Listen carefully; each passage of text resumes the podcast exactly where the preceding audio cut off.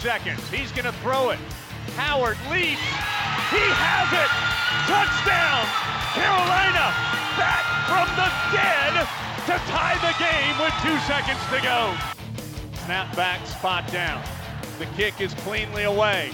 It is good. And Nick Weiler with a 54-yard field goal. And how about them Tar Heels? They do it! Here's Kupak. Gives off to Amos. He's got it! He's got it! He's got it! Unbelievable! Unreal! Jordan back to kick. It's blocked again. Picked up. It'll be a touchdown, Carolina, for Bracey Walker. He blocks his second punt and scores his second touchdown of the season. It's 14-13. Mr. Jordan beat Mr. Walker. Bernard fields it at the 26, heading to the far side. Gio at the 35. Gio, he's at the 50. No, he's not. Yes, he is. Gio is going to take it for a touchdown. Are you kidding me? This is the Heel Tough Blog podcast on Spreaker.com. So, as we are sitting here in the offseason, we got to talk to Sporting News college football writer Bill Bender about this Tar Heel football team. And, Bill, first of all, we welcome you in. Man, you've been running a little wild lately. I know you've been doing some NFL games. You got, of course, the college football bowl games, and then the national championship game will be coming up. But overall, how have things been going for you, man? Oh, it's been good. Obviously, this is the I call it the stretch from basically Christmas to January 8th or a couple days after. It's a pretty busy time for us, but I enjoy it, all the opportunities. Obviously, it's got to be an exciting time for you guys down there in Chapel Hill with the new hire, and I appreciate you having me on. Let's just get to it. Yeah, for sure. So, it starts with Mack Brown, as you mentioned, the new hire. Really, I guess, kind of a long-term recycle because, of course, he comes back to Chapel Hill. But, when you first heard the news, kind of, what was the reaction from you being a national guy, seeing that Mack Brown, a guy that is going or was at the time going, now is in the College Football Hall of Fame, was going to be the next head coach at North Carolina? I was surprised because I thought when that job came open, Scott Satterfield seemed like a decent candidate. Mm-hmm. And obviously he went to Louisville. There was a couple other guys that I thought that area from North Carolina to Virginia has some excellent FCS coaches that were picked up. Mm-hmm. But it's been a while for Mack Brown. And I think for me personally in my dealings with him, it's great because Mack Brown's one of the first-class guys in the business. You're not going to hear too many people say a bad thing about him. Mm-hmm. But, some of the criticisms were, well, he's old, and, the same things that were said about Les Miles and, even Herm Edwards last year. And that's the example I would use with you is I questioned Herm Edwards pretty bad last year, and I was like, I don't know what they're doing. Why would you do that? Mm-hmm. And the guy took him to a bowl game and showed he could still coach. So I think Mack Brown, as long as he has that fire, some of the hires he's made along the way are pretty good, and it's going to be interesting. And let's look at that.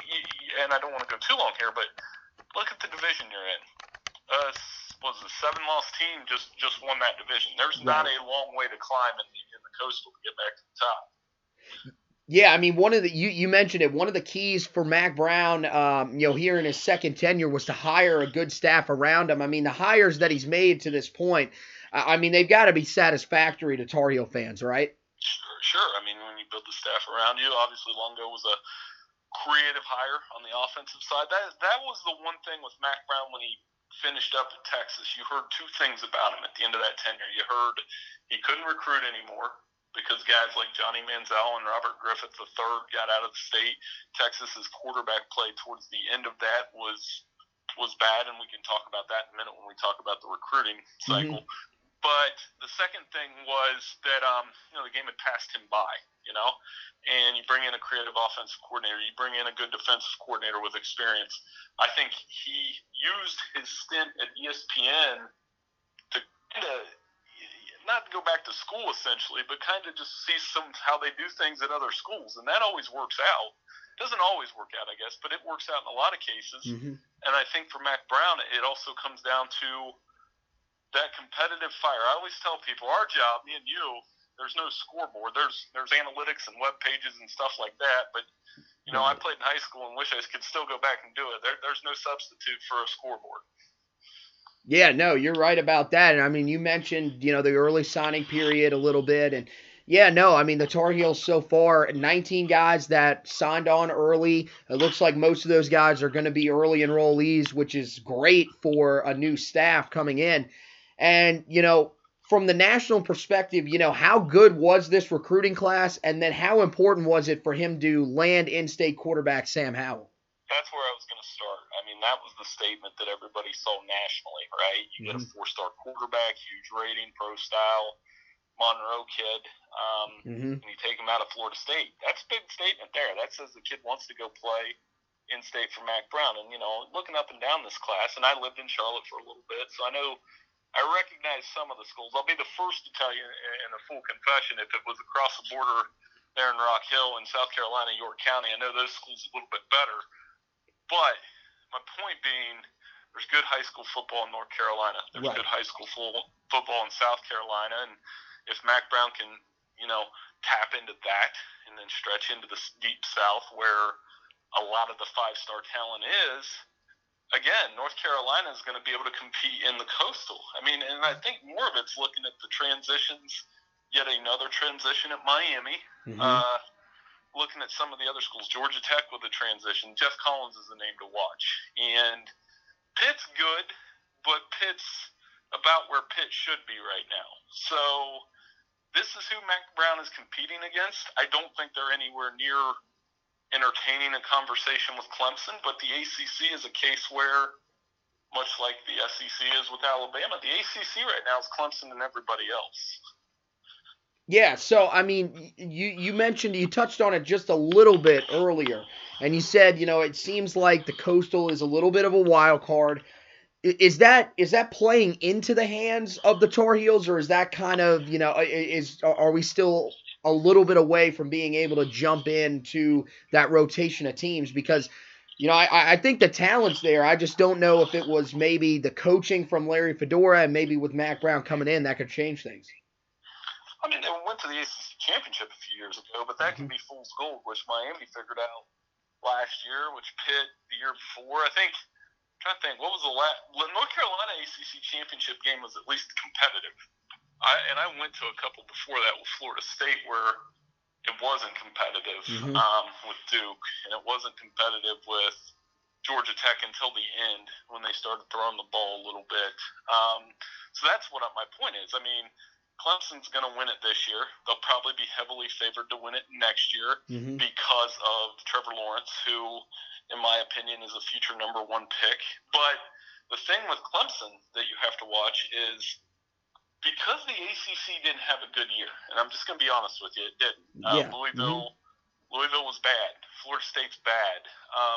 The bowl season was okay, but other than Clemson, there wasn't that, oh, yeah, look at that team, other than maybe Duke, who played well in their bowl game against Temple, but it was Temple. So, yeah, I think North Carolina has a chance and an opportunity to compete. I mean, Mack Brown is the biggest name coach in the division. There are a bunch of, well, David Cutcliffe's also very experienced. That's going to be a fun game when those two hook up. But there's a lot of inexperience from a coaching standpoint, and, again, it comes down to getting the talent. I do know that Mack Brown, it sounds like, just from the looks of it, they will emphasize defense a little more than they did with Larry Fedora, and that'll be a big difference maker for them. Yeah, so, I mean, next year when we're sitting at this point of the season, I mean, is it pretty much, I'm not going to say a guarantee, but in your mind, is this a team that you think should at least make a bowl game, or kind of, you know, where do you think the expectations should be under Mack Brown in his first year back? Sure. I mean, that's always the goal in the first season. You know, you want to get to a bowl game. This is a team that in the ACC that's doable. They had a lot of bowl teams this year. It's one of those conferences. The ACC is unique to me when you talk about the Power Five. I think the ACC and the Pac-12 to me, I'm not talking about the very top.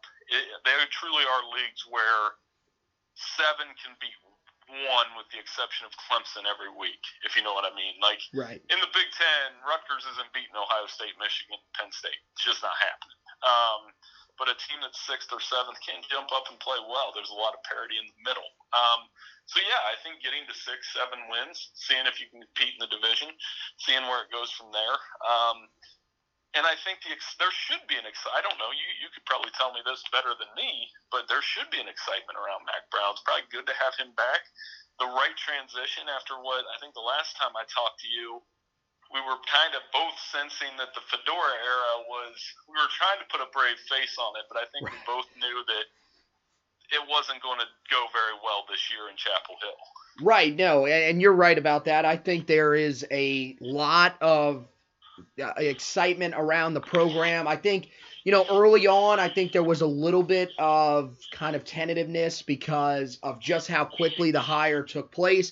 But I think once you saw the staff that he started to bring in, people really loved the Jay Bateman hire, and Phil Longo was another one that they were really thrilled with. Lonnie Galloway coming over from Louisville as the wide receivers coach. Really a lot of great recruiters, I think, was what really energized the fan base. And yeah, no, I think it's going to be pretty telling come August 31st in Charlotte. I think there's going to be a lot of people there that are going to be turning out to see what Mack Brown can do on a relatively big stage against a South Carolina team that, you know, has a chance again next year to be pretty good. And I think, you know, there's a chance we could see true freshmen versus true freshmen in that game. Which could be really interesting as well. So, yeah, no, I appreciate you for coming on and giving us a little bit of insight. It's been great. We'll definitely have to talk to you again before the season. You know, you're doing such great stuff over there at Sporting News, and I know that you'll be ready to go once college football season rolls back around again. We're not quite at the end of college football 2018-19, but we're right there, and you know, I know for us, college football never really stops. You know, it's an ongoing world, so it'll be great, and it's been great talking to you. Tell them where they can follow you on Twitter to keep up with you and everything that you guys are doing at Sporting News. Yeah, at sportingnews.com, and we have a Facebook page, Bill Bender, Twitter, Bill Bender 92, and of course, you know, for your listeners that don't know, the Sporting News offices, I work from Ohio, so I work from home, but our offices are right there next to Bank of America Stadium in Charlotte, North Carolina, and this is the time of year where I miss Charlotte. It's so cold up here in Ohio all the time that this is you know, as somebody that got to live down there for 6-7 years, it was a lot of fun, and I enjoy the people down there and enjoy the football, and most of all enjoy the barbecue. We don't have that up here as well. Oh, that is true, man. The barbecue down here is amazing, and hopefully maybe you can come back down into this area. Maybe you'll be down here on August 31st covering that game and try to some of that barbecue. There's a couple of good joints, and I can definitely hook you up with some places that may be a little bit new if you want to go taste some great barbecue in the Charlotte area. So, yeah, man, thanks once again, and take care, and we'll have to talk to you down the line. Hey, thank you so much. I'll talk to you soon. Appreciate it.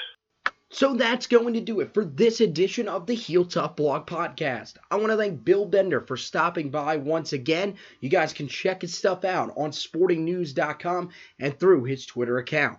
So I want to thank you guys for listening to this show. As always, you can subscribe to the podcast on Spreaker.com, iTunes, Google Play, Spotify, iHeartRadio.com, TuneIn.com, or the TuneIn app. As always, check out the Heel Tough blog on Medium.com. We've got some great articles up there as the team heads towards the late signing period. Thank you guys for listening once again, and as always, go Tar Heels!